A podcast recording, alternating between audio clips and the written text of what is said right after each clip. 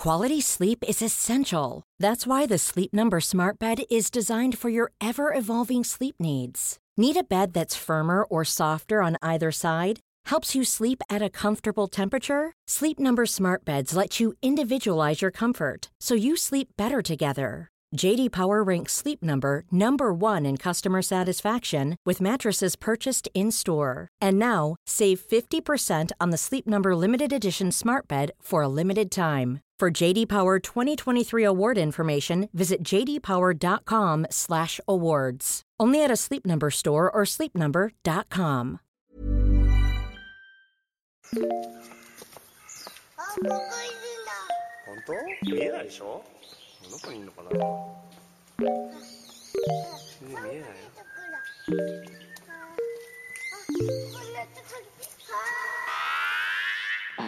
What's good, Internet? It is Monday, November 13th, and you are listening to Waypoint Radio, episode 113. I'm Austin Walker. Joining me today, Patrick Klepek, V-Sync.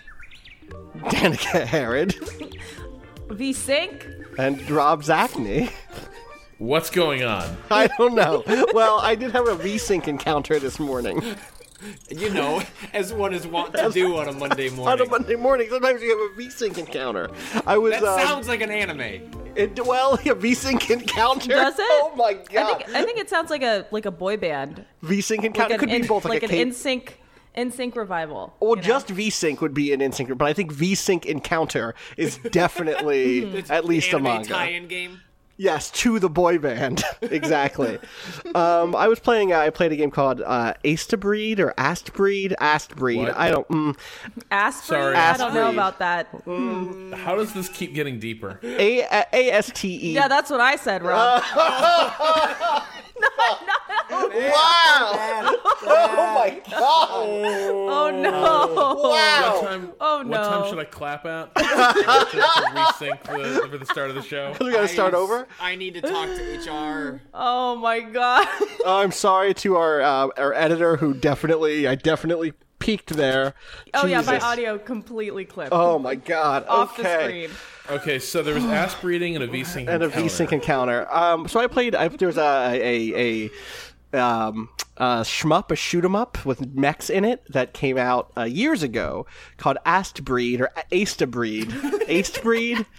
It's Bad title. Just a it's, bad- It's a A S T E B R E E D. Um, it's made by Edelweiss, so it was published by by PlaySim um, or Playism, not PlaySim, Playism. Um, and like I'd always looked at it and thought it looked cool. It's like very high production values, lots of like uh, like it's a 3D uh, shmup where where the camera is like very active. It reminds me a lot actually of the um, mech sequences in Nier, where the camera is like flying all around and the view is changing. Um, Oh, yeah, yeah. And it's gorgeous, and it's like anime nonsense. There are like two anime AI girls, and they are they really miss their dad who died, I guess. And there's robots. It's ridiculous. Uh, it's all like it's already by default ridiculous. Uh, and then they did an enhanced version um, for the PS4, and then they finally brought that enhanced version back to the PC. I was like, oh, finally check this out. Cool. Uh, and so I booted it up, and I was like, man, this is hard. It's really good, but it's like it's really hard. And I played for like 45 minutes, and I, was, and I started a new stage, and things moved so fast that I was like. This is broken. Actually, there's no way this is accurate. I'm gonna. Uh, there, this has to be wrong. And like, it wasn't just the that the enemies were moving too close or moving too quickly. Like from the jump, I should have known it was fucked because there was a bit where it was like the anime lady was speaking on the bottom left of the screen, while on the top right it was also giving me like the lore backstory timeline, and then there was also something happening like from a, a ship was sending in new communications and they were all overlayered. And i was like i think this game is maybe just trying to give me a sensory overload. I thought that was like part of the experience. Then i finally got to a boss and it was like oh i can't there's no one could ever try to get through this could beat this boss uh, at these speeds. Is this broken? Has anyone played this game and someone in chat was like, "Oh, do you have VSync on?" I was like, "Yeah, I have VSync on. Of course, I turned on VSync." He's like, "Oh, well, then it goes three times faster than it's supposed to." oh, and I so I beat that boss going three times faster, and I was like, because I thought it was the last boss, and I was like, I'm just gonna like, I'm gonna unlock my inner limits. I'm gonna become a new type. I'm You're gonna last be Starfighter. Yeah, exactly. Like completely last Starfighter. Like I have to, you know, I'm gonna turn off the targeting computer. I'm gonna do all the stuff that all of my heroes in space have always done. I'm gonna just power through, and I did, and I beat that boss. And it was not the last boss of the game. And I got to the next boss, oh, and that was just broken. broken. So I like, all right, I'll go out to the main menu and I'll I'll turn off VSync. And I came back in and almost got nauseous. It was so slow. Like it was like it was unbel. It was like I was going to. It's like my body, my experience had ascended to another to another level. I was full galaxy brain. Everything else was so slow around me.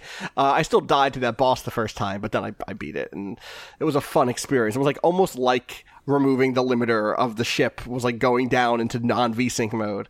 What I now want to see is just like speedruns of this game all V-synced up and like three times as fast. I want to see pros play it. Anyway, So, that's like, my if, day. If, if you go to speedrun.com, there'll be like a separate category that's like for like Yes. with with VSync glitch on. exactly. There should be. There should be. That's that's my day. I, I killed the aliens. It was good. If if Dean Takahashi got dragged for a month over a Cuphead, like I think we pretty clearly need like statues of you in yeah. public squares all over this great land. Gamers, please carry. Don't carry me on your shoulders. But that's what they should be offering to do. At the very least, God. Uh, that's. Uh, weirdly, that's all I've been doing. Um, has been playing that mech game this morning. Everything else is stuff I can't talk about yet, unfortunately. Uh, have, have y'all been playing? I mean, maybe we should just dive in. Maybe we should pivot from Rob's very good, astute Dean Takahashi gamers are are mean to people thing to talk about how gamers are mean sometimes. Gamers are mean. Yeah, there's a story I just uh, published on the, the site today that's uh, that. Well, here's how I wrote it in the tweet, and then I'll explain why I had to write it. I said I shouldn't have had to write a story like this today, but then a video games fan says. I feel sorry for the amazing devs that put all the hard work into making the game as good as they can, only to see it ruined by EA. But I am too disgusted and outraged to think about them. Um, and that that comment came into response to something that happened uh, over the weekend, where um, I mean, there's been this ongoing uh, discussion around, well, uh, more high level about loot boxes. 2017. You're the it's crate. been- You're the loot box. yeah, Yeah, like it's just been where where it's taken a turn because it's been coming out in a bunch of high profile console games specifically um as you know it's been an overwatch for you know 18 months or whatever. Like it's been it's been around um but it's it's really uh kind of like hit home in a lot of big games in 2017 and uh, specifically there's been a lot of conversation about how it interacts with battlefront 2 uh, because one of the cool things that battlefront 2 does and this game comes out uh, tomorrow i think reviews are just dropping like as we're uh, recording this um, uh, is that they dropped the season pass thing. They just said hey like season passes uh, you know, split user bases, and it doesn't make sense for keeping uh, community continuity for a game that we're trying to treat as a service. Which obviously EA is a company that wants to do a lot of that stuff, and so that's cool. Um, but then they've got to make up that revenue stream somewhere else, and uh, the way they decided to do that was incorporating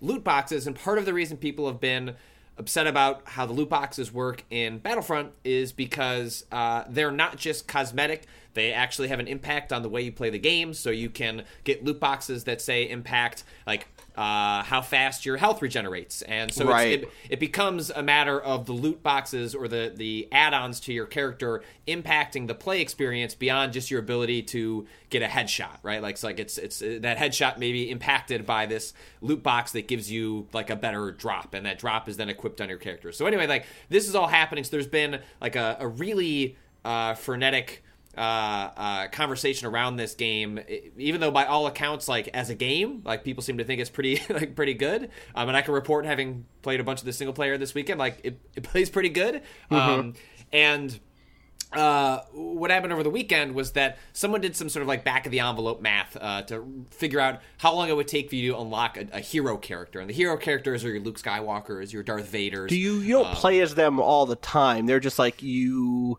or there's a mode where you can play as them all the time, right? And then there's like in a certain t- mode type, a thing will happen, and the hero character you'll get to play as your chosen hero character for a little while. Right, while. right, right. I believe that's the way it works, and so then that's when you get to play as like a really overpowered uh, character in the game and kind of dominate a match for a little while. Um, and then, uh, yeah. So uh, this uh, the back of the the uh, the envelope map essentially determined that it would take 40 hours of play to unlock enough currency to get the loot box that would allow you to get a hero character. And this person was specifically upset about not being able to play as Darth Vader, but it applies to all sorts of other characters um, in the game. And this set off a an EA developer then re- responded to that and said like, "Oh, hey, we try to take into account feedback from the beta." Like it was a very generic PR response that now PR happens in Reddit threads because that's just what you know, 2017 That's the world we live in? is, Yeah. um, and it makes sense. They should be doing that. That's where a lot of those communities live. But uh, that became then, and you can read about this on Motherboard. This angle of it, like the most downvoted post in Reddit history. And EA has this complicated history with social media and people running campaigns. They were famously, I think, several times voted like the worst company of X year a couple of times through different like consumerist voting things, which was definitely not some of the other companies in there had done no, far worse like- things to humanity than, Right. than whatever EA chose to do. Like, Um, oh, massive oil leak. No, still EA. EA Yeah. still is the worst. uh, and I mean, it speaks to like the galvanizing nature of, of video game fans, and that's why GamerGate and blah blah blah. Like those are things we can talk about and explains why stuff like that happens. But uh, as opposed to just allowing that, like, like that in in terms of people wanting to make a point, like being able, like tech writers are going to want to write about the most downvoted post in Reddit history. Like that's a re- that's catnip. That's easy. And so if you wanted to make a point about loot boxes and things like that, that was actually a pretty effective way to make your point and to be heard and to hopefully influ- influence sort of the balance changes to that game right as, as launch is about to happen. But of course, when this stuff happens, there are always people that take it way, way too far as communities don't police themselves and, and don't call out this sort of behavior. And there was specifically this EA developer that uh, revealed uh, that they had been, you know, tons of death threats. They'd been all sorts of harassment all week long, simply for explaining from their perspective it wasn't as bad as it was being portrayed by some fans. Like a pretty Right. banal comment, a pretty like yes, maybe you're arguing he's toeing the company line a little bit, but also like relatively inoffensive in the grand uh, scheme of things. And then that results in them getting a bunch of death threats, right? It's like seven- That wasn't even that wasn't even a guy who that wasn't even someone who worked it, on it Battlefield. didn't work out that right. front, yeah. right. Well, and that's the other thing about this whole the whole thing here is like one of the one of the things that it always like boggles my mind when people go after the devs. Like, yeah, this dev is imagine a dev on Battlefront 2 who has spent the last year working on the sound of blasters or working on like the level design or working on what the, you know, working on like what it what it feels like to be Darth Vader. That motherfucker doesn't want you to have to spend money to play as Darth Vader. Like that person wants to get a paycheck and like is part of a company where someone in a suit somewhere, someone at EA proper, like a- at the publishing arm of EA, has decided that the way to make money on on this game is to is to use this specific system of loot crates and credits and and you know whatever currency, uh, real money currency, and like it sucks and i'm all for criticizing that system. I think that that system preys on, on those with addictive personalities and histories of addiction. I think that it preys on those who, who have issues with gambling. Like i absolutely am fine with criticizing that, that stuff.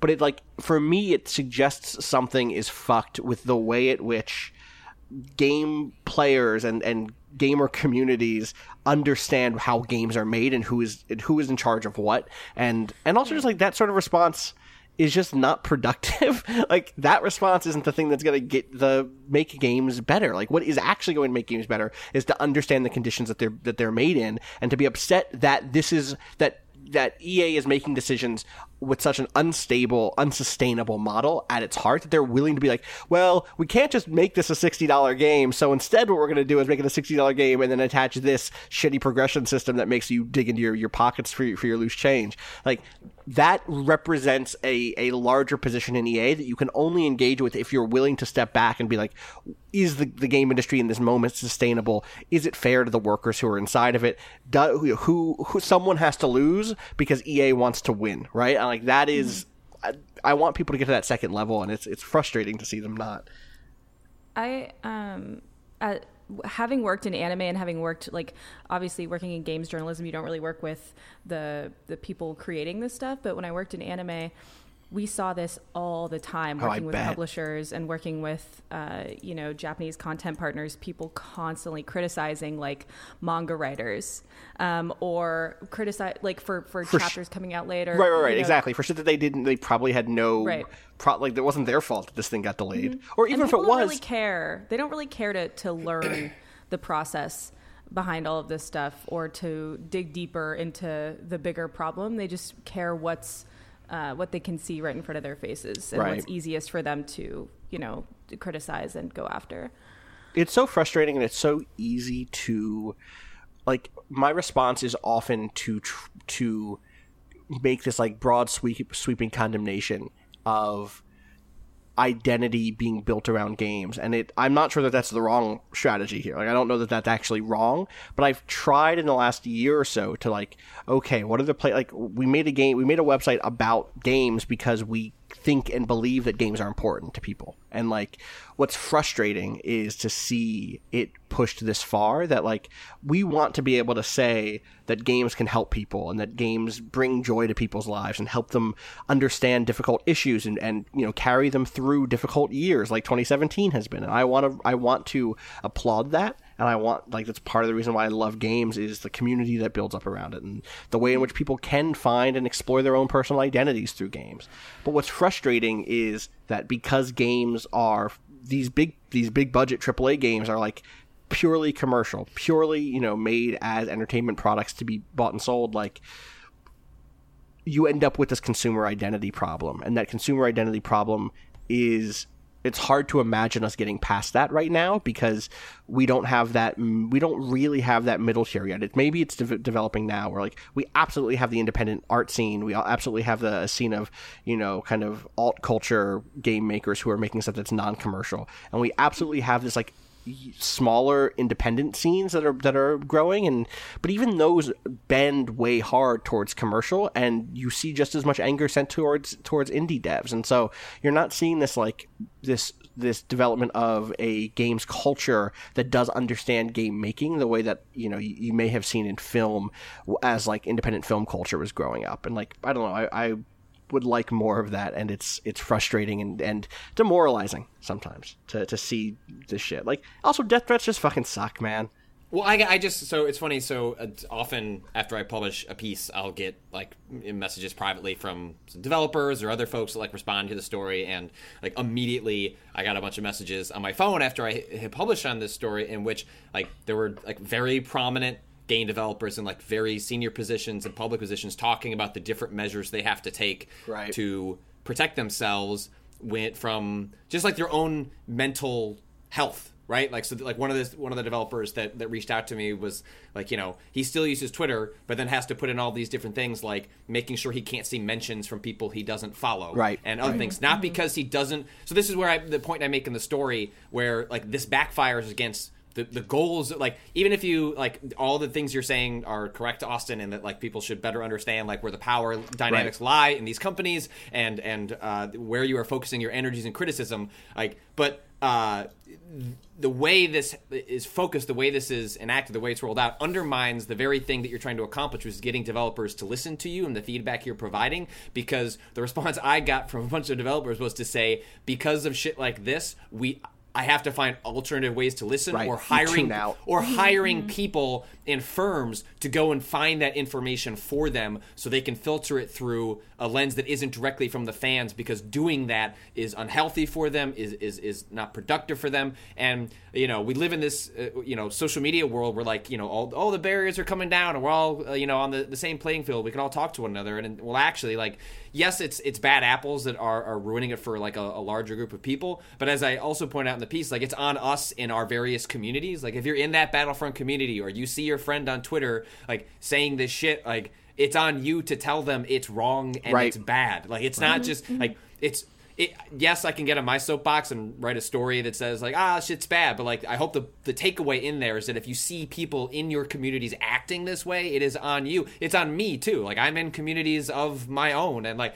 it's on all of us. Like this extends from like you know, racist, shitty people voting for Donald Trump to people who are going out and harassing on social media because they're upset about like the grind instituted into Battlefront 2. Like uh-huh. it's it's on us to like like when people talk about call out culture, like there's lots of bad parts of call out culture, but like when you see like objectively bad things happening by people that you know, whether they're your friends or online acquaintances, like it is on you to say to them this shit's bad because it means more when it's you saying it. Like like the ripple effect of me saying it is hopefully just to encourage other people to do that in their personal Right. lives because random dude on Twitter that I'm going to drag publicly, like that doesn't accomplish very much. And it's why I an- anonymize those people is because A, I don't want those people to get harassed for some shit that they said because that's not productive. And two, it doesn't mean anything coming from me because the power dynamic between me and some random guy on Twitter, like he's just gonna think I'm being a bully as opposed to his friend saying, uh, "Hey, this shit's wrong." That probably means more when it's someone who means something in your life. Right. Right. Yeah, that's that seems to be pretty consistent across the board with everything that's going on with like uh, sexual harassers and like you mentioned like Trump, you know, assholes on Twitter and and whatever else is that people need to be holding each other uh, more accountable. it's hard. It's definitely hard, and like if this needs if if you need to be ha- have that little bit of encouragement to do that, this is me saying please do that. Like it is, it can be very tough to have that conversation, but it. At the end of the day, in my experience, has ended up being a lot more productive. I've definitely done that thing before where it's like you blow up the conversation in your head that you have to have as mm-hmm. like, oh, it's going to be this whole big thing. And is this going to ruin my friendship? Like, probably not. Like, probably what you'll say is like, hey, c- come on, that's a little over the line. And the other person will be like, I know I was really upset. You're right. I'll be careful in the future. And like that But shit, is scary. it is, It is totally, hard. totally.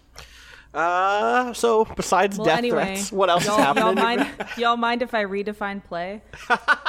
Yeah, what? Are you gonna redefine play?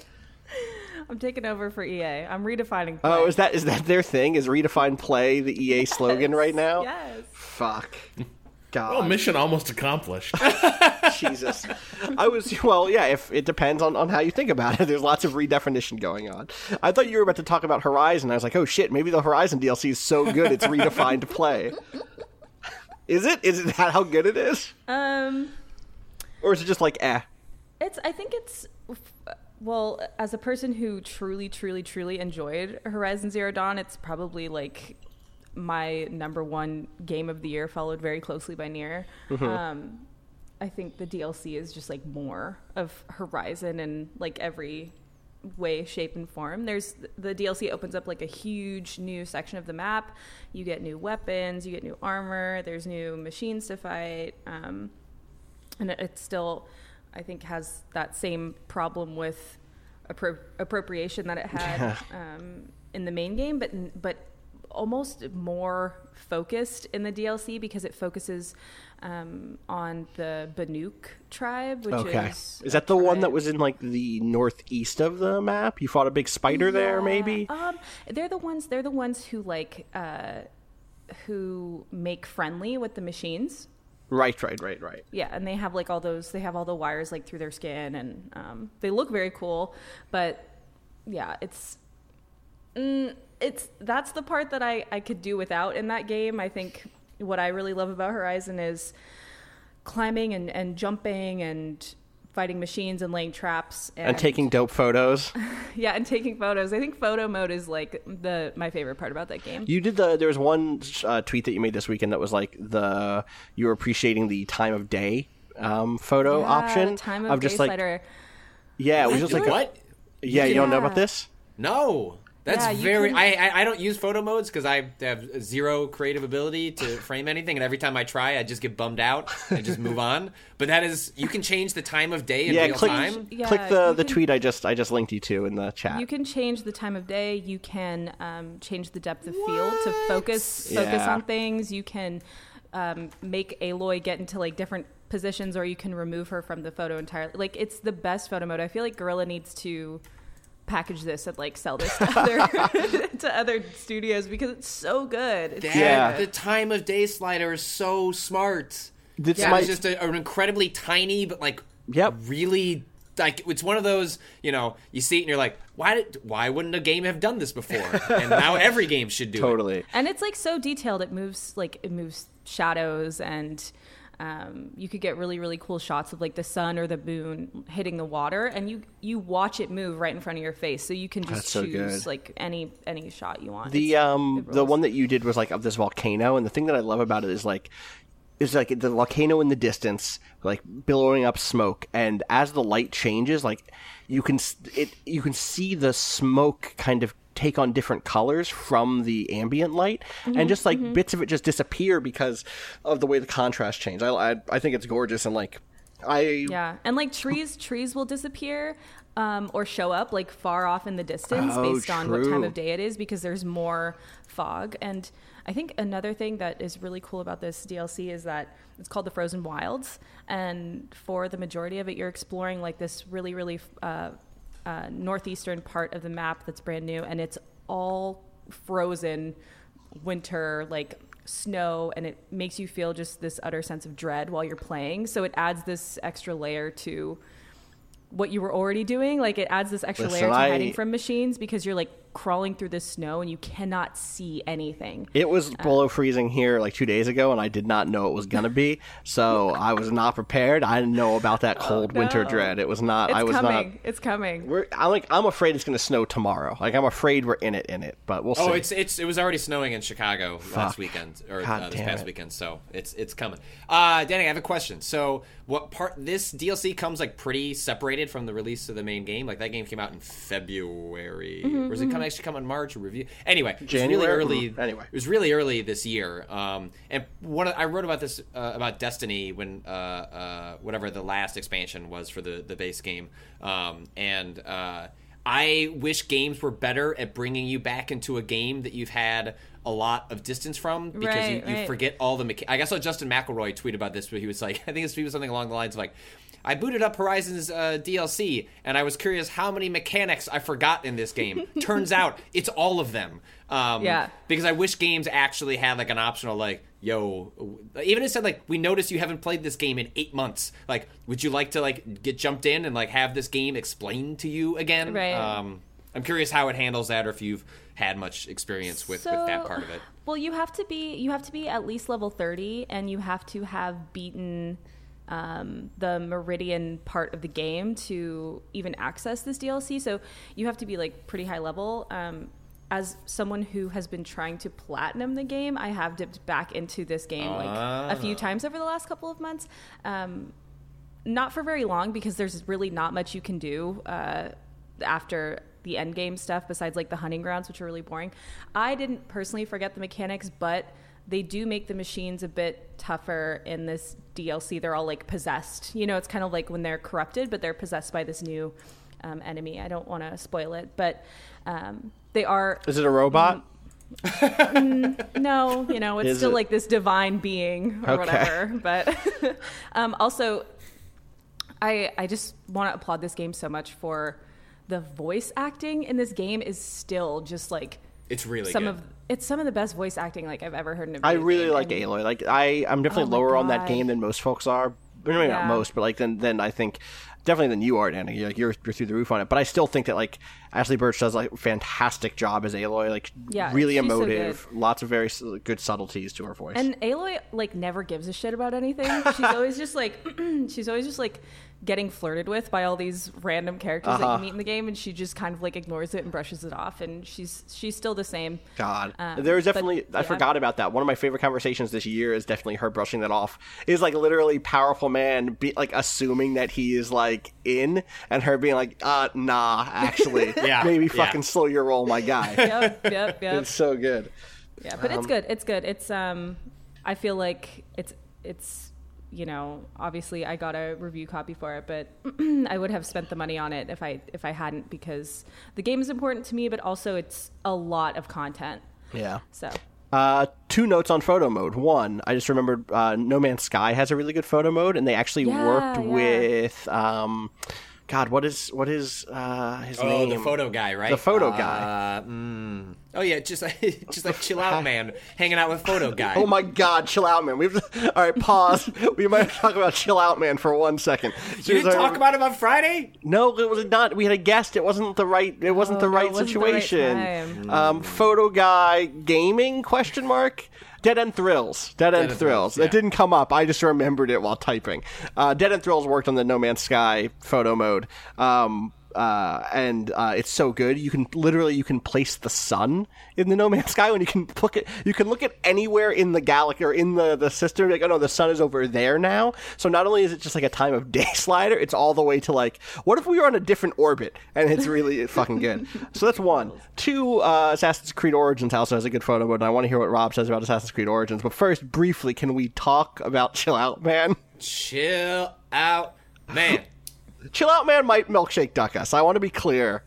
I don't want to walk. I don't want to I'm walk. that's, I, that's, I don't, I don't want to know. that's possible. I don't want to know anything. So for people that don't know, on on, on fr- uh, Friday. I just uh, love Rob's. Rob's insists like that's not possible. Not gonna happen.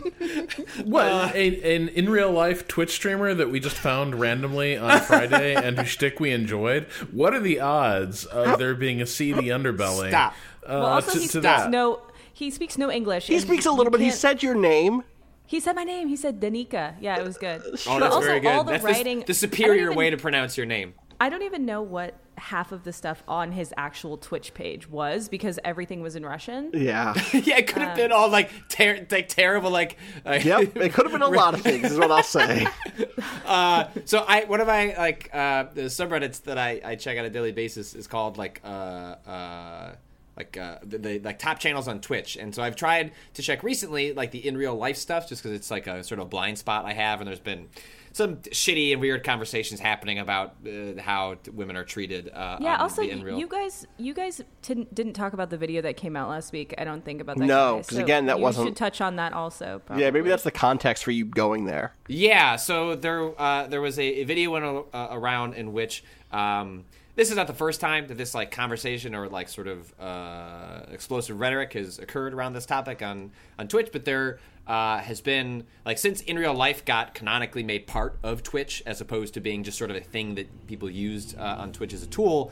Um, if you go to the in real life section of Twitch, and I'm sure to be true now, um, uh, you will find uh, a, you know a number of women there in like revealing clothing. I guess would be like the the way uh, to describe it, and uh, a lot of people watch those channels and donate money to those women, and it's a very no one's being taken advantage of. Like people Right, are there's no- watching a video, and like those women are there playing video games, and often like playing them very well. And like, eh, like I don't see the big deal. And this, uh, but there are a lot of uh, let's call them men. Um, on the service, um, I just, uh, uh, and there was this one in particular. There's this video that's highlighted. If you go back and check, like I think uh, Austin, I think you, a lot of people were tweeting it. It's back on my feed under "Holy shit" Part One and Part 2 in which a man is gets very aggressive about the idea that there are these women uh, on here making money on this service in this particular fashion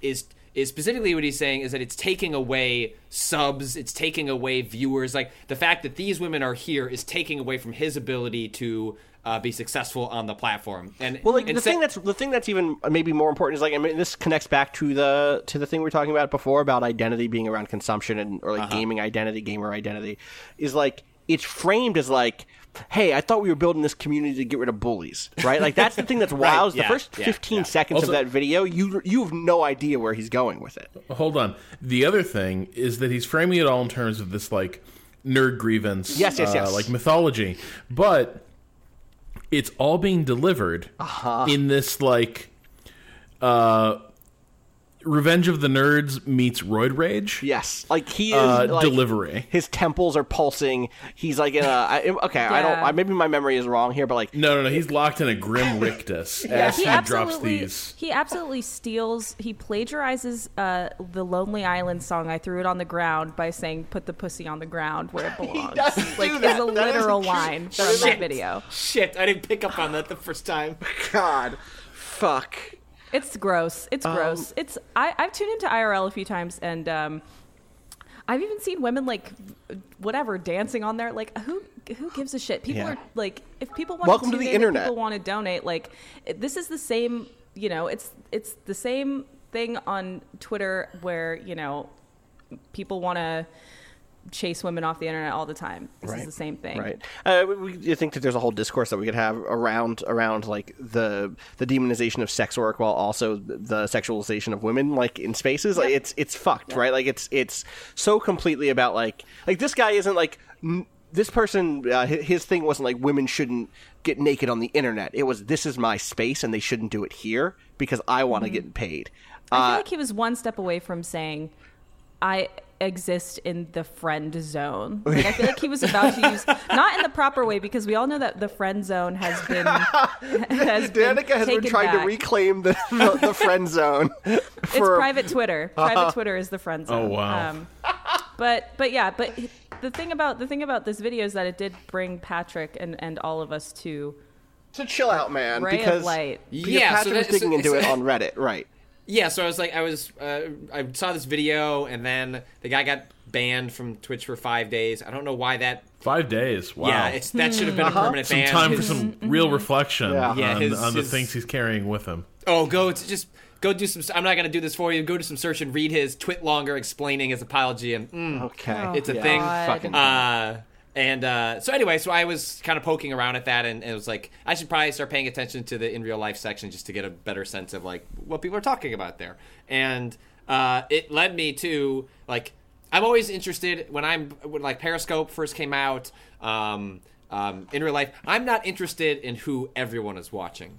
I'm interested in the folks like I'm, I'm constantly like the people who are putting in the work for like really small viewer counts. They clearly are not making a living on this. Like they're they're grinding away at it. Maybe they're just doing it for fun, or maybe they're doing it because they're trying to build a community. But I'm always interested in like folks that have like 27 viewers or like even less than that. And so one that caught my eye, and he had like uh, like 150 or so was yeah.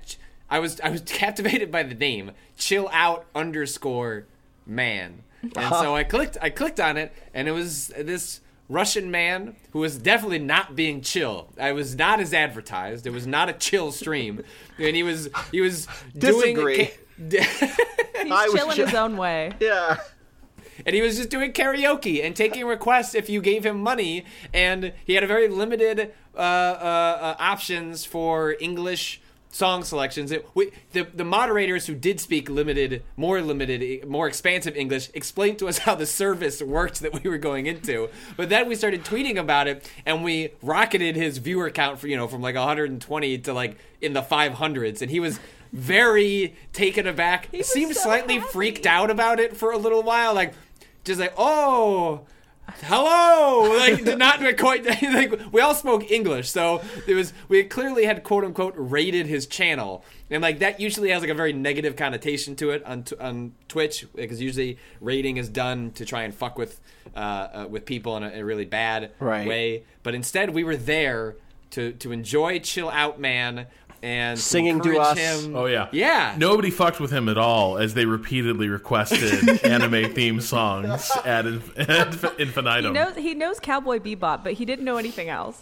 well and the the, the uh, very much Didn't call enjoyed it Cowboy Beboop, didn't he? Yeah, I think so. I think so. Yeah. The very much enjoyed the moderator call, saying, "Comrades, comrades, he does not know anime." Oh, fuck. He also has a. I, I dug pretty deep um into Chill Out Man's life, I guess. and lore? I- Oh wow. and I discovered his YouTube channel, which um, is a lot of. Are you gonna ruin this for us? No, no, Is no. this, did you just just allow a- us to set all this up so you could just like fucking gut punch us at the end?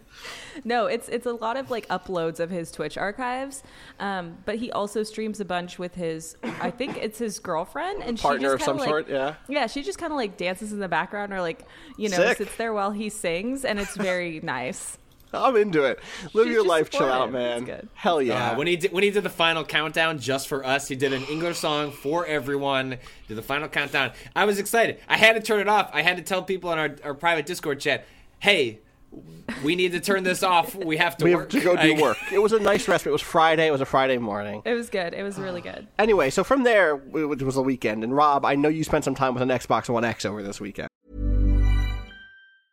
Hey, I'm Ryan Reynolds. Recently, I asked Mint Mobile's legal team if big wireless companies are allowed to raise prices due to inflation. They said yes. And then when I asked if raising prices technically violates those onerous two year contracts, they said, What the f are you talking about, you insane Hollywood ass?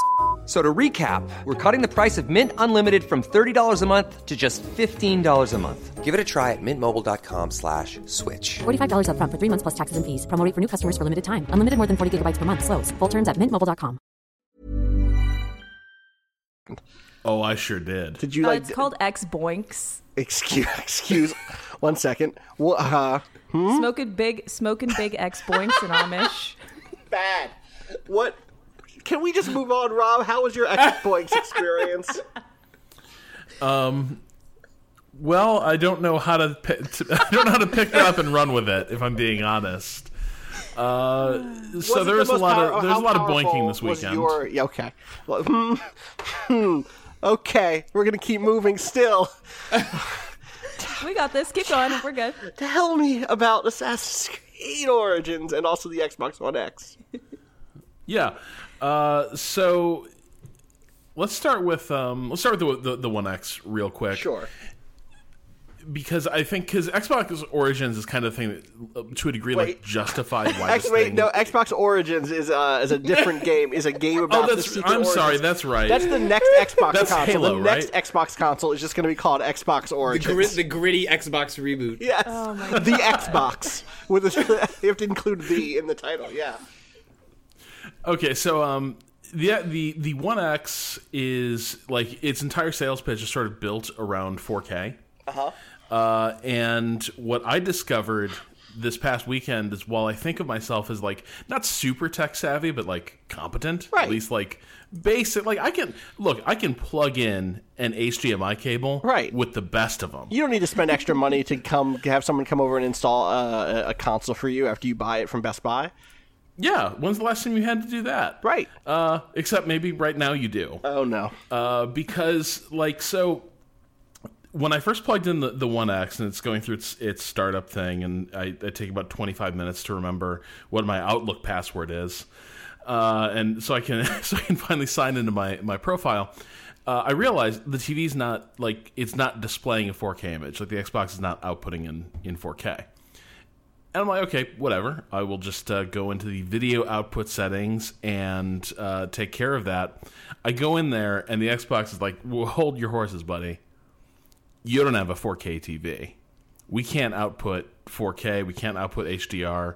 You've got a 1080 TV. Uh, so, so that's what you got. Uh Uh-huh. And I couldn't quite figure out how to solve this. Um, and it turned out that this may have been an issue with my TV, but apparently there were two HDMI modes Uh-huh. that my TV was taking HDMI 1.4 or HDMI 2.0. Which one? You And- plugged into 1.4. No, they're Oh. the same plug.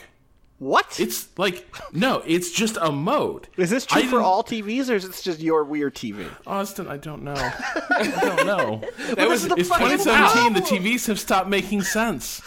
In my So- day, we just had a big TV. We had a big TV, and it was good. It stretched out weighed 800 pounds. Yeah, we wheeled it around. Yeah. Uh, so I think this is I think this is all TVs, but the thing is, so like HDMI has changed formats, but the cables haven't. Is, is what I understand. And so most Is that coming? Are we going to get new HDMI cables? Oh god, there's there there is another format coming. It's uh, HDMI, I think like uh, 2.2. Uh, and that's the one sort of with the built-in copy protection, which is going to be super awesome. Wait, really? Uh, How are we going to get around that? We have to record things for a living. Yeah, I don't look. I have not fully gone through the ramifications of it, but it sure sounds to me like your cable itself is HDCP 2.2 is going to be like fighting piracy through the fucking cable. I don't understand how or why, but there you go. Uh, enjoy your dystopia. Anyway, so my TV was set to automatically determine what settings it's uh, what what what HDMI cable it's getting. I, I change it from auto to force it to like interpret everything as two HDMI 2.0, which I assume is better. And I'm like, all right, It has a what a, two weird little it, yeah. glitch. Uh-huh. Yeah, what a weird glitch. Back to the Xbox. I'm sure it's fixed. The Xbox does not feel the situation has been resolved. The Xbox is pretty adamant that it's like, okay, well, look, you may have a 4K TV, but you sure as shit don't have an HDR TV. And you certainly can't output with 10 bit color. You get 8 bits. Fucking god. And I'm like, But like, that's not a 10 bits is a thing? right. I, I, I- hmm. Hmm. This okay. so also- this to me speaks to like the problem with 4K with the, the PS4 Pro and the Xbox One X and like the move to 4K in general, which is like yes, I bet Planet Earth 2 or whatever looks really dope, but when we switched from standard definition to high def to like 1080 to 720, like that leap was so clear. The move from like, oh, the game is a three by four box on my screen to all games are widescreen now was so obvious to me as like an improvement. And part of it was like, yeah, there were different types of HDMI or you know HD TVs, and some of them used HD. You know, by the time I got into HD TVs and, and HD game consoles and stuff, yes, you could use component cables, or you could use you could use um, I've already forgot the name HDMI cables. Like yes, like there were some differences, but like I knew what 720p was. I knew what 480, 720 and 1080 were. And like those are the three things I needed to know. Like yes, I guess I needed to know 1080i, but like not really. Like it just looked better all all around. Whereas now like when Microsoft got in touch to be like, "Hey, we're going to send you some Xbox One X review consoles." Uh, they were like, "What TV do you have?" And do you want to buy one that we know will work? That's literally a thing that they offered. They were like, Yeah. and I thought about it. Like, I legitimately was like, oh, tell me what the prices are. And it wasn't like not that expensive to get their one TV. I almost was like, oh, maybe I'll do a new TV, but I just bought a TV last year. But, hmm. like, their TV had the right specs, and my TV, like, I don't have HDMI or I don't have uh, HDR on my home TV. We have it on one of the TVs at the office, but not the main one that we use. We have to look at it on the other TV if you want to see what HDR looks like The tall one, the, the, the, the high big one. the, the the one that's above the real TV that we use are like the one that we like look at ourselves on our confidence monitor. Right, that right, one has. HDR, but the bigger TV doesn't. So we have to like if I want to see it looking as good as it can be, I have to like rerun it to a different whole thing. And it's it's the fact that there's not that this isn't standardized is the problem right now. It's for- because we're in the this. middle of everything, Yeah, right? totally. Like like three years from now, Yes. it'll be just like HD, where it's just Yeah. everything's just built into everything. The quirks are worked out, but it's. I, I think it is telling that like people who are paid to do this for a living, like ourselves, it. It's frustrating. If we if it's if it's frustrating and confusing to us, imagine what the pitch is to a you know average consumer that's Right. trying to figure out like what these I mean, that's th- this is these are the new things that I field like amongst like family and friends that are like interested in video games, and they're like a Pro or an Xbox One X, and they're like, I don't know if my TV supports that, and it's it's it's a confusing road to even walk people down. That you know it'll fix it'll fix itself eventually, but right now it's it's pretty it's pretty shitty. Fortunately, I was guided to the promised land Ooh. by the amorous sloth What? of Planet Earth 2. Oh, okay.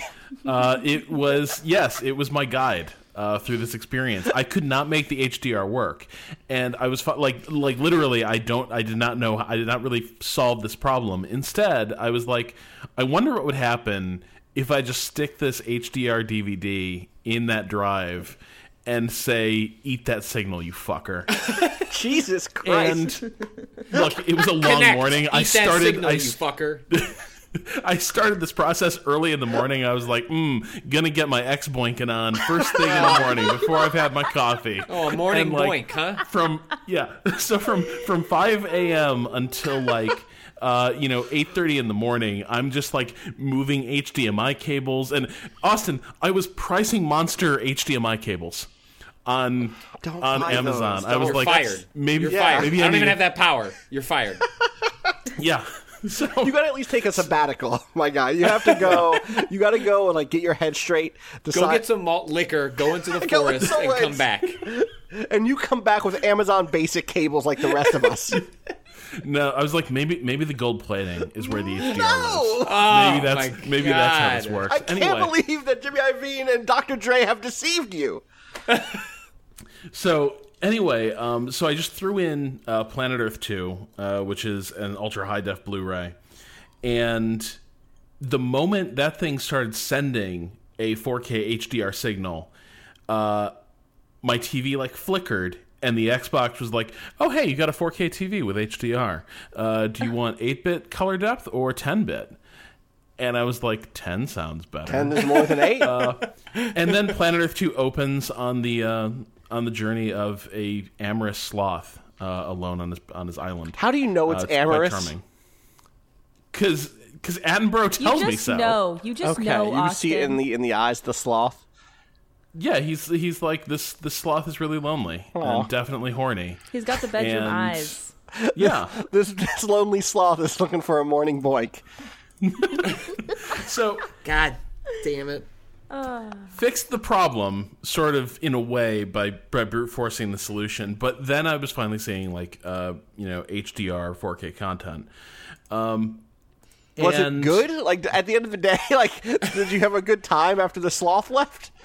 it's it's after, after the sloth finished uh you know i had I a hate everything. No. I hate everything. I hate actually he, spoiler he doesn't uh Wait, anyway. does the amorous sloth doesn't find love?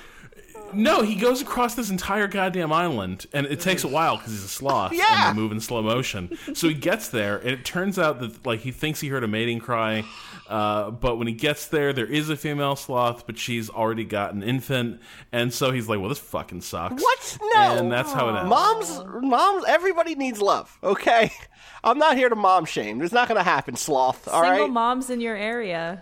That's what the ad said.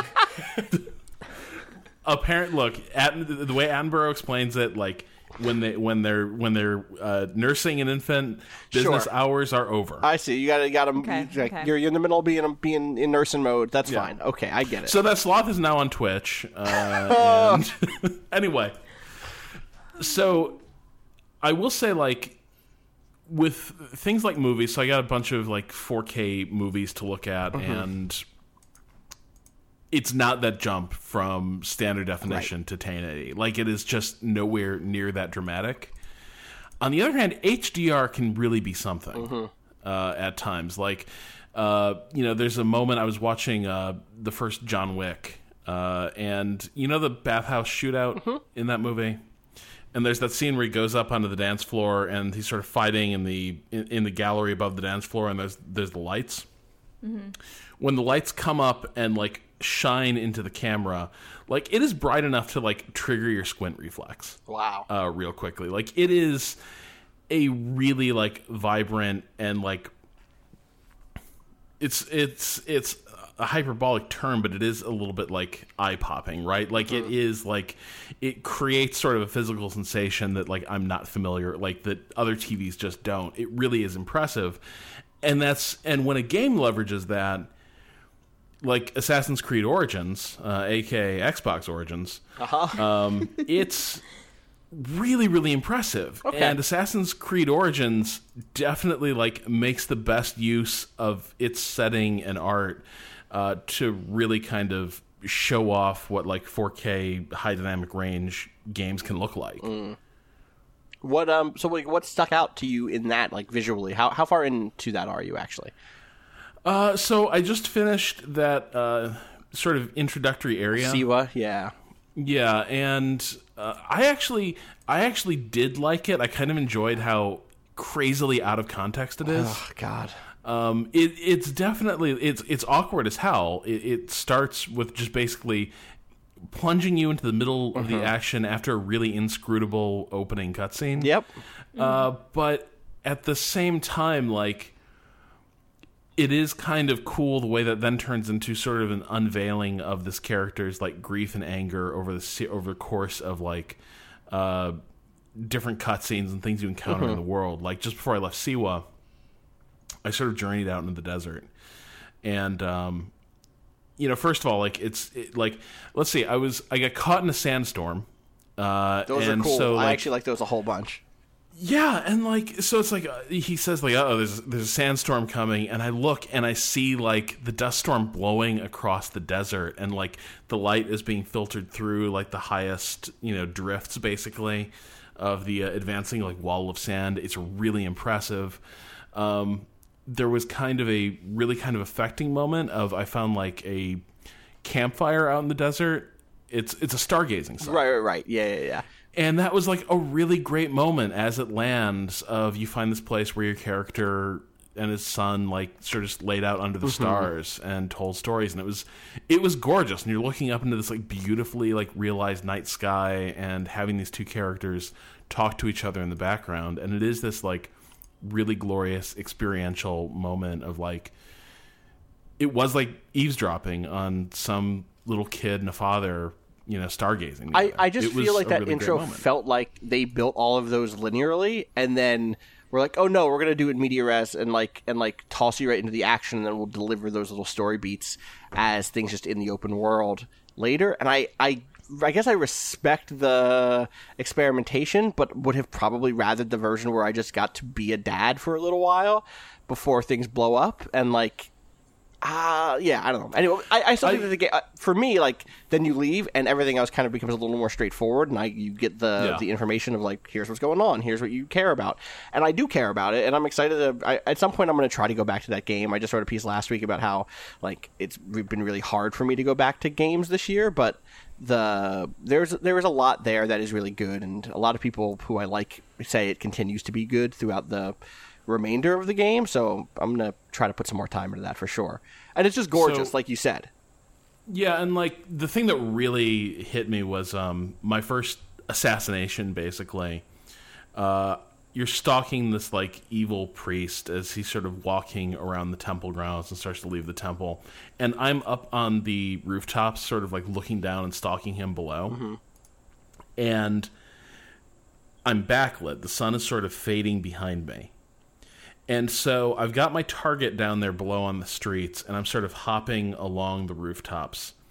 And I notice the way it is working out is my shadow is projected behind this guy as mm. he's walking.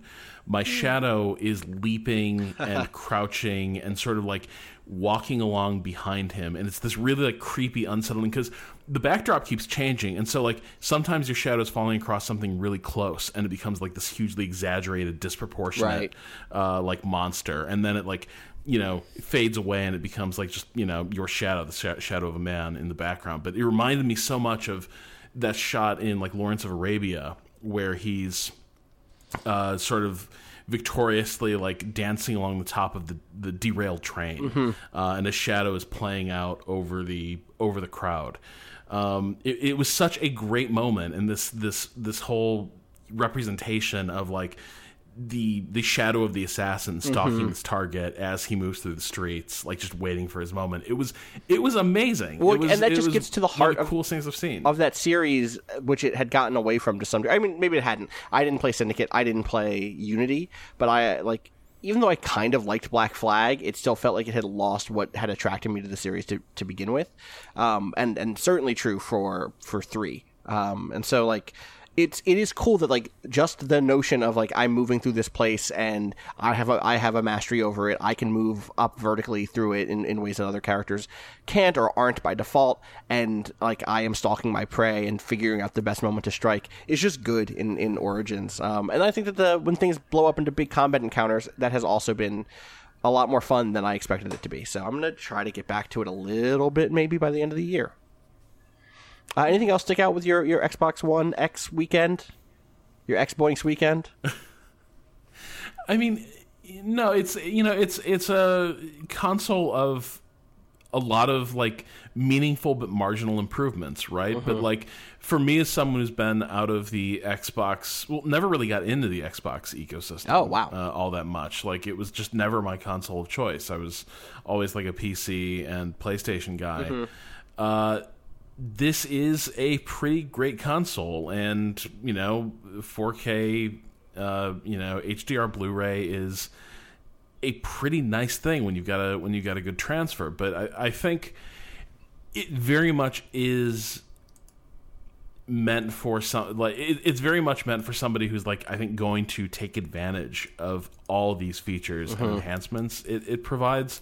I do wonder if the value proposition is as clear cut as say over you know if you already have a console from this generation is is the Xbox One X that compelling? Right. Uh, for me, I think it would be, but I was someone dumb enough to buy a 4K TV that clearly didn't understand. Right. now you now you get to justify that previous purchase by saying now it lets you use this. I'll, I'll say like I also would I'd never had an Xbox One uh, X in my house. Right, like we we had one for a while as a like a, a unit at work. For the most part, I was happy to play stuff that came out on the One X on PC because I have ha- had a decent PC for a couple of years now.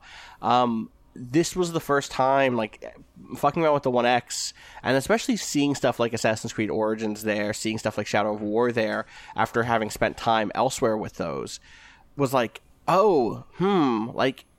uh, There was a day, there was a moment the other day where I just like defaulted to reaching for an Xbox controller to play something instead of a PlayStation one, and Yep. that was like, oh shit, like this thing may have worked on me, you know?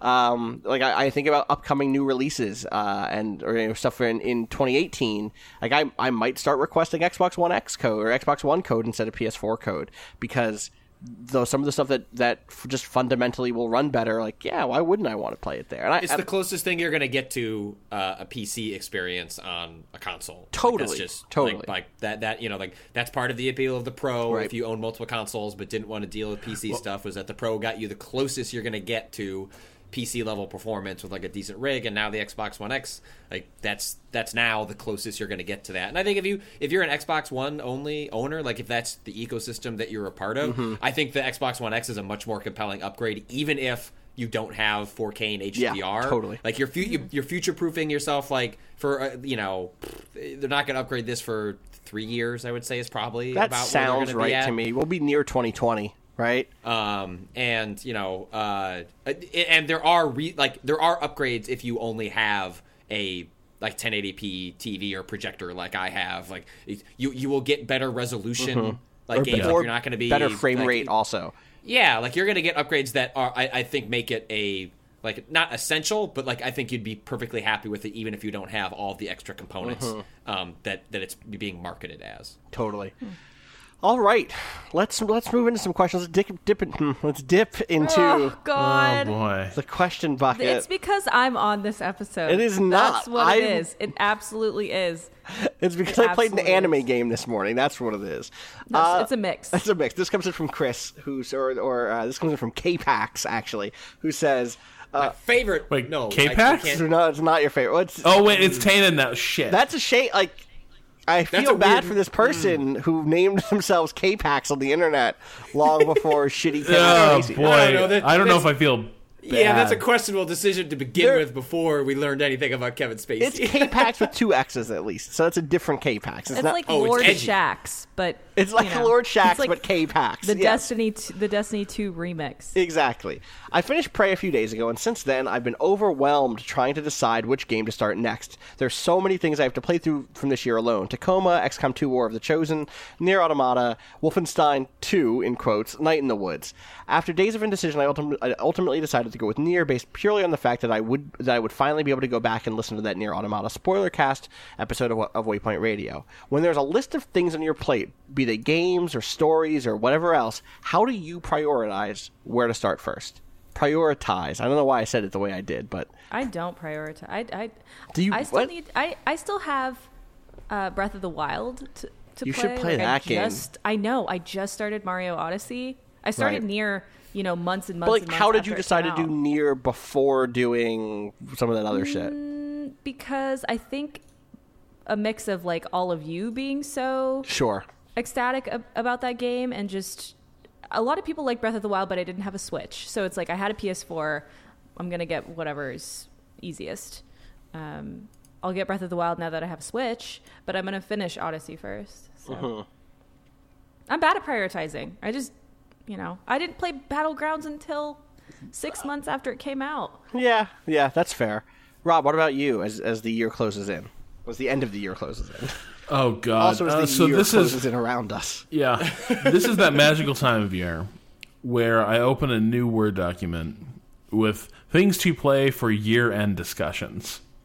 And then I list about 30 or 40 games that Oh, I absolutely need to play before the end of the No, year. Too many. And then I realize, well, that can't work. No. And then I think, wh- where should I even like? How do I cut this list? And then I think, okay, I've cut it down to a reasonable twenty-five games. But then where to start? And then I think about, I don't know where to start. And then I start watching something on Netflix. That's a good prioritization right there. Uh, Patrick, how about how about you? You have a slightly more productive method of zeroing in. Well, what I end up doing is I do something similar to Rob. Like I, I'll like ask on Twitter, like, hey, like, are there is there a game that you think that is going to get overlooked, or uh, uh, I, I list the games that I meant to try that, uh, and I'll basically what I'll do is like dip into those games a little bit, like like ninety minutes with each game Yeah. to try and figure out.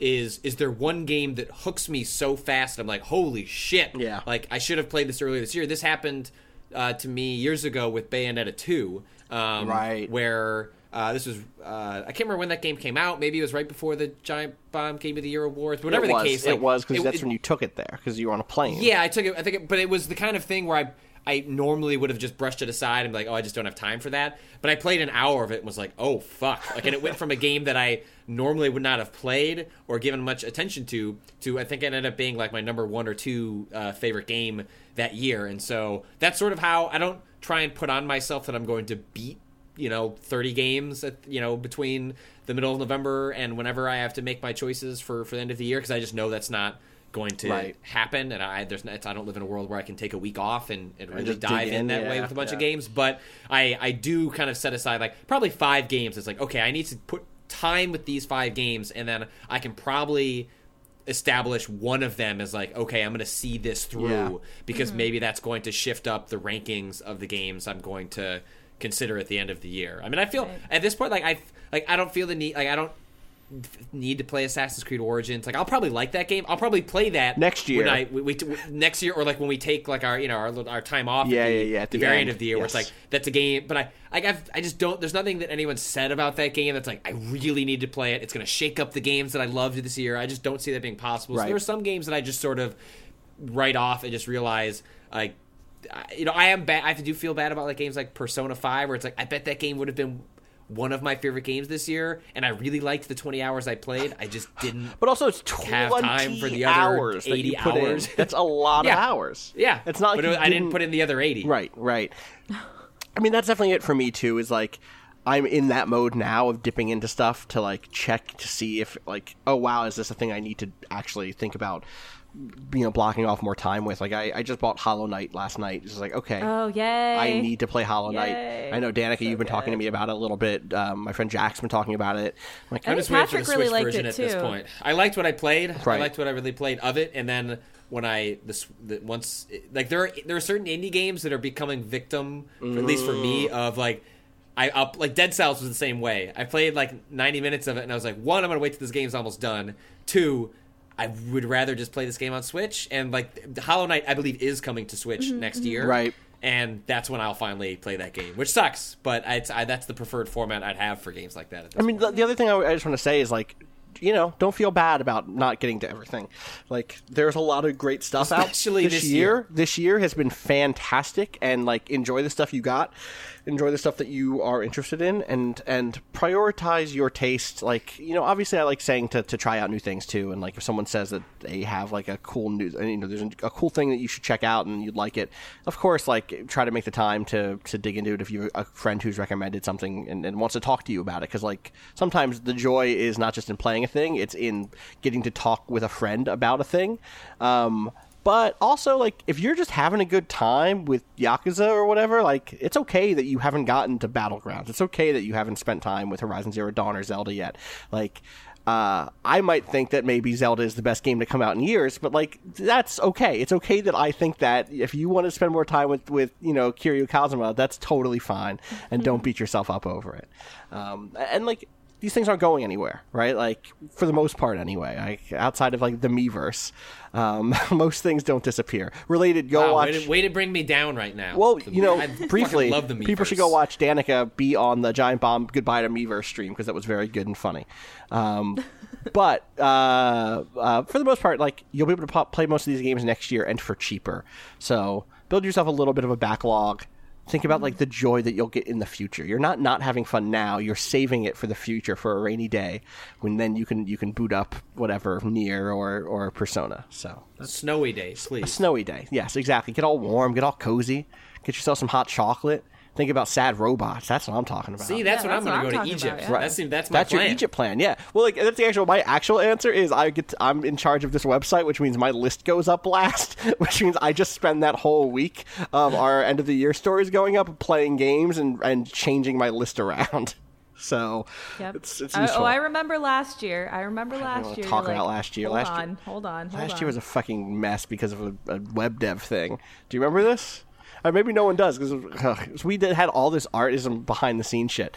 We had all this art ready for the Waypoint High uh, end of the year stuff, and it was all sized according to what the development team, the web development team, said was the size for the uh, like the header images. So it had like cool frames on them, and they all said like class of 2016 and Waypoint High, and they all had banners, and like it was a whole thing and then that was wrong. All of the all of the Oh, yeah. Oh, yeah, oh, yeah. dimensions on all of the photo or all the images was just not correct. Like the, the images that they were or the the images were sized correctly, but the website was not. The website was lying to us about how big the images were for headers Mm-hmm. and stuff.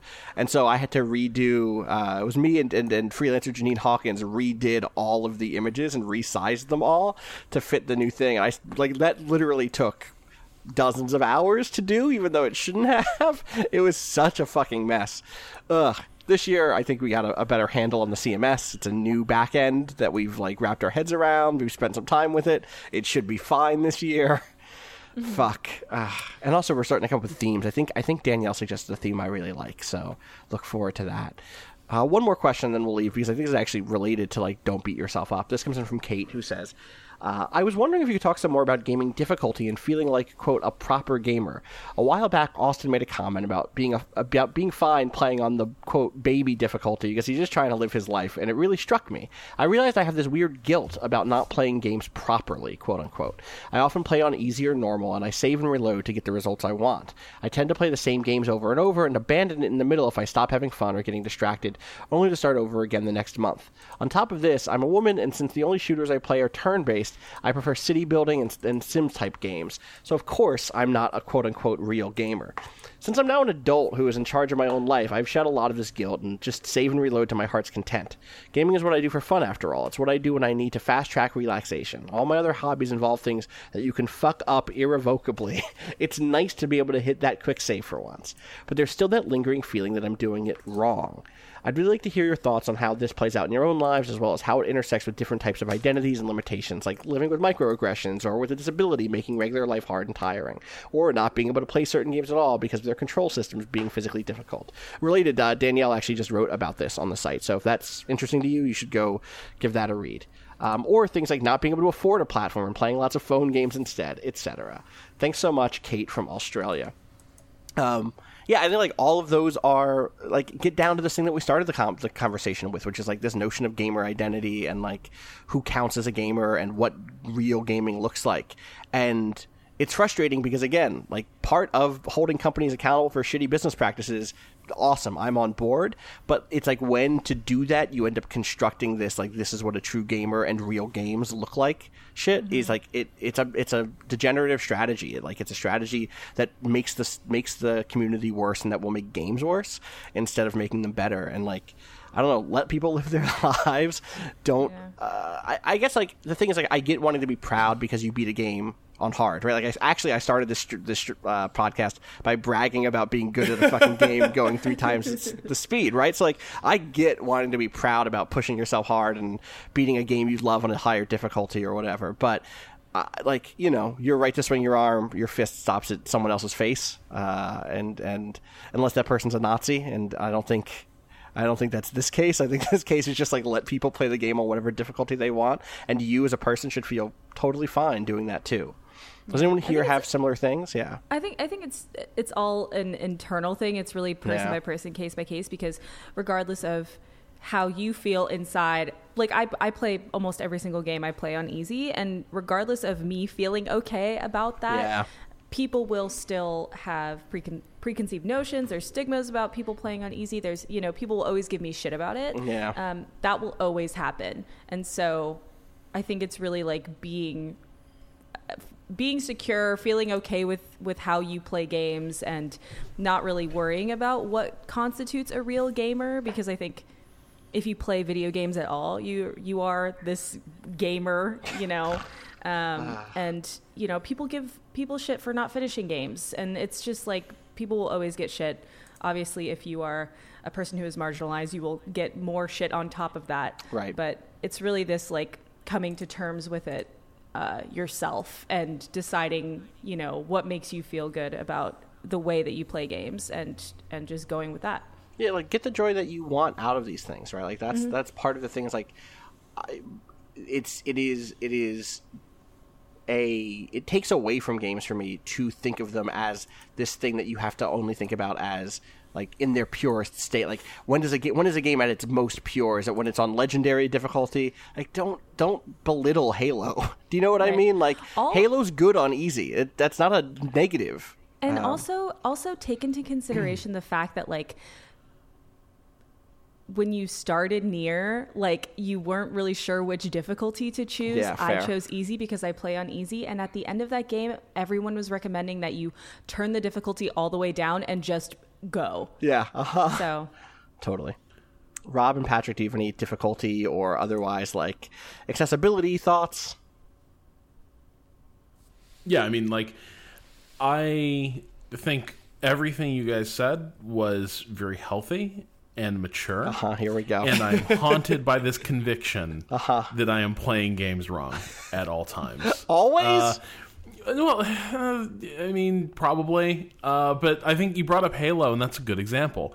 Uh, Halo, as well as like uh, Myth, uh, the Fallen Lords, uh, Which you've been playing recently. Nice work. been playing been playing a lot of that lately, but both Bungie games and both of them kind of like point you like Halo explicitly says like ah heroic the way Destiny Right. the way Halo is meant to be played. And to a degree like I believe that bullshit. Uh, or or more to the point I guess what I start to worry about is on the lower difficulty levels are things going to start breaking down? Are certain effects going to be lost because the game no longer really supports them? Right, Right. Like, right. is there going to be a moment That's of dramatic tension that like is going to be spoiled because like to make that scene work?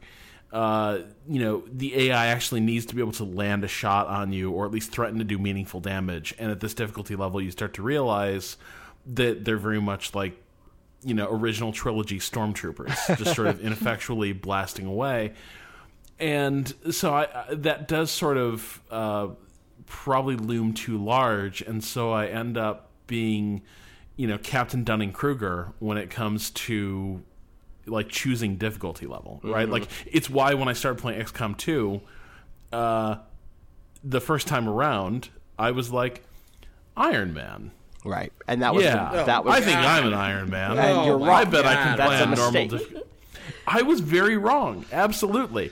But some of my friends were like, "Oh man, I only play these games on Iron Man now," and I was thinking, "Yeah, I'll bet that's the right way to play XCOM." It was not, not remotely. But so basically, I'm weak. Uh, I haven't done the work on myself that the two of you clearly have, uh, and so I am very easily like. I can very easily get like Marty McFly into playing a game in a really shitty way that ruins the entire experience. And part of this is on games themselves, though. So, like for example, uh, Wolfenstein: A New Colossus, uh, which I, I finished, and we'll we are we have we have a plan for this podcast. You will ha- you will have a podcast by thanks for By to listen Thanksgiving. to over the Thanksgiving Yes. uh, holiday. I was There's ready plan for a podcast. To be clear, I was ready for it. Now it's a different podcast, and I'm not. I was not ready for that podcast, and I uh, abused my power by making it a different podcast. Um, It's but, now double uh, podcast. so that that game uh, has some really uh, weird and interesting difficulty spikes. One of which I, I wrote about and I think's like plays into the the narrative of the game. But there's another difficulty spike at the very end of the game. The final sort of encounter is just like ridiculously hard for no. Like it's a game in which you're like very overpowered for uh, a lot of it, and then occasionally it like pushes back in a way that I don't think is always successful. And it's a game that because I think the narrative stuff is so strong that it would as much as I like the mechanical elements of that game, I think there's like every reason for a lot of people that even aren't like shooter inclined to play that game on its easiest setting so you can see all the really interesting stuff it's doing with its world and, and setting and characters.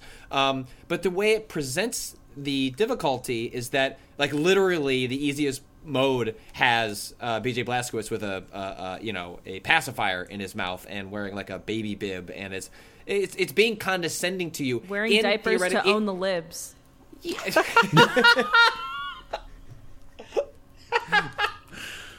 Thank you. yes. Good. If you don't know what, it's okay. We're not. You know what? No. No, not even just worth let it. it. Just Keep let going, that go. keep Just going, let Patrick. that go. Keep going. Um, and it's condescending to you in a way that uh, is is is unnecessary, and also I think is like contradictory to like the narrative like thrust of that game, which is like treating people as people with like respect and humility. Um, that is not.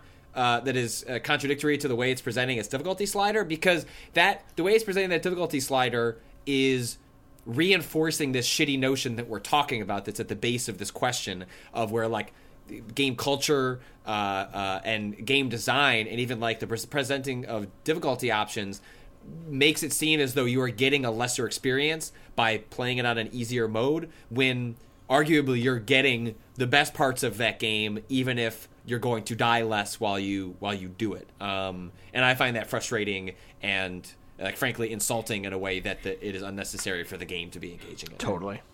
All right, I think that's going to do it for us today. It has been a long one, and I think we're missing HQ, Danika. I don't i'm Oh, oh, hungry you think you think we're missing it? Oh shit! Are you are you watching H? Are you playing HQ right now? But I do know that it's time to take a break wherever you are, test your knowledge, and maybe Thank you. some. Can you mute Scott, please? I'm Austin him. Walker. Find me on Twitter at Austin underscore Walker. Where can people find you, Danika Harrod? You won't go away.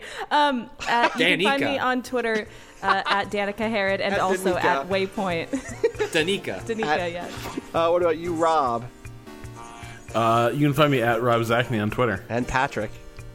At patrick Klepek. Find everything we do at waypoint.vice.com, youtube.com slash waypointvice, twitch.tv slash waypoint, and facebook.com slash waypointvice. Give us a follow at those places. It actually means a lot to us and, And check out helps our us. forums. And check out our forums. Forum, Discourse.zone. Discourse.waypoint.vice.com. Yeah, Discourse.zone. discourse.zone. Uh, shout outs as always to our forum mods, our Discord mods, and everyone else who helps us do everything that we do. Shout outs to bo en for letting us use the track Miss You up the EP Pale Machine. Find out more of that about that at waypoint.zone slash B O E N. Danielle isn't here to say. Does nobody else have a thing to say? Since Danielle can't say be good be good and be good at Smoking it. big doinks and Amish. Peace.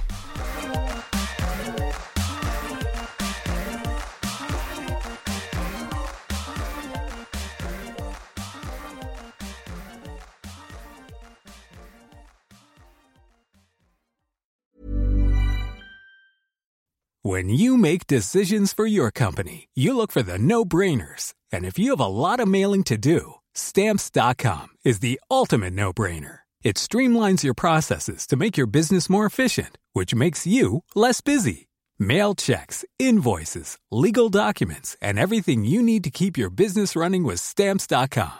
Seamlessly connect with every major marketplace and shopping cart. Schedule package pickups and see your cheapest and fastest shipping options from different carriers with rates up to 89% off USPS and UPS rates. And with the stamps.com mobile app, you can take care of mailing and shipping wherever you are. Make the same no-brainer decision as over 1 million other businesses with stamps.com. Sign up with code program for a 4-week trial plus free postage and a free digital scale. No long-term commitments or contracts. That's stamps.com. Code program.